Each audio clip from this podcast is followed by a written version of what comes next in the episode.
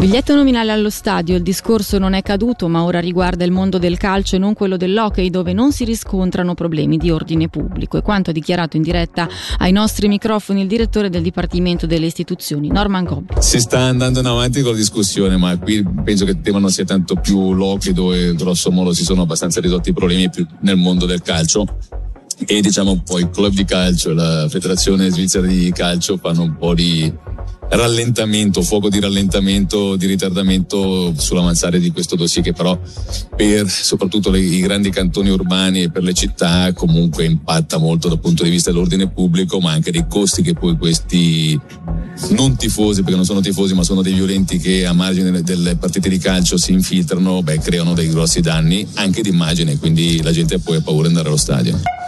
Giornata storica oggi per San Bernardino che dopo oltre dieci anni ha visto la riapertura degli impianti sciistici di Confin. Tanta l'emozione negli occhi della gente, soprattutto del posto. Sentiamo il direttore dell'ente turistico regionale del Moesano, Cristian Vigni. Molta gente del posto, molta gente del posto vuol dire anche, oltre agli abitanti, quelli che possiedono le abitazioni secondarie, che quindi hanno scelto la destinazione proprio per passare i loro momenti spensierati. Molti di questi magari non avevano ancora visto San Bernardino Confin aperto e avevano chiaramente voluto sciare nel villaggio, quindi nell'area sciistica di Piancale e quindi sono saliti magari con meno emozione negli occhi, ma sicuramente con una bellissima visione del futuro e quindi del fatto di poter continuare ad avere degli impianti che portano in quota e di potersi recare come d'inverno anche d'estate a, a poter godere di un territorio molto più ampio. C'era veramente molta gioia, c'è molta area positiva in questo e quindi è un bellissimo inizio del periodo delle vacanze e si prospetta chiaramente anche un buonissimo inizio per il progetto di rilancio.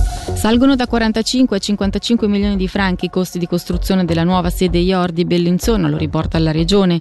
La stima emerge dallo studio di fattibilità firmato dall'architetto Dimitri Papadaniel. Per metà gennaio è attesa la pubblicazione del bando di concorso.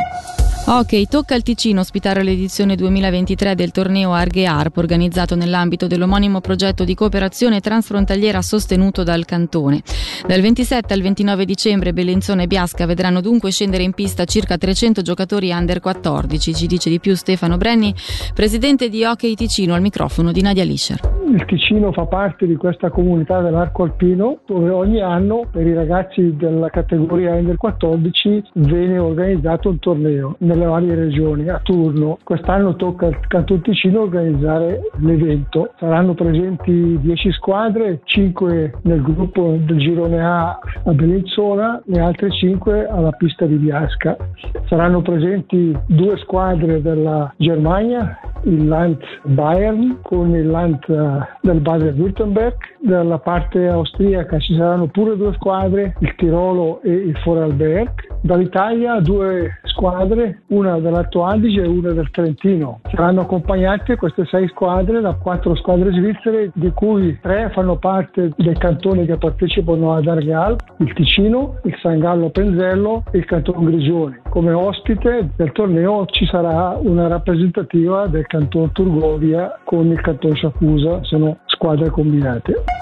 Coppa Spengler, dopo la sconfitta rimediata all'overtime nel match di apertura contro i cecchi del Pardubice, la KCAP ha affrontato i finlandesi del Calpa. Oggi incontro terminato per 5-3 per i liventinesi. E anche per questa sera con l'informazione di Radio Ticino è davvero tutto. La redazione torna puntuale domani mattina a partire dalle 6 dalle 6 Bergamaschi. Dunque grazie dell'attenzione e l'augurio di un'ottima serata.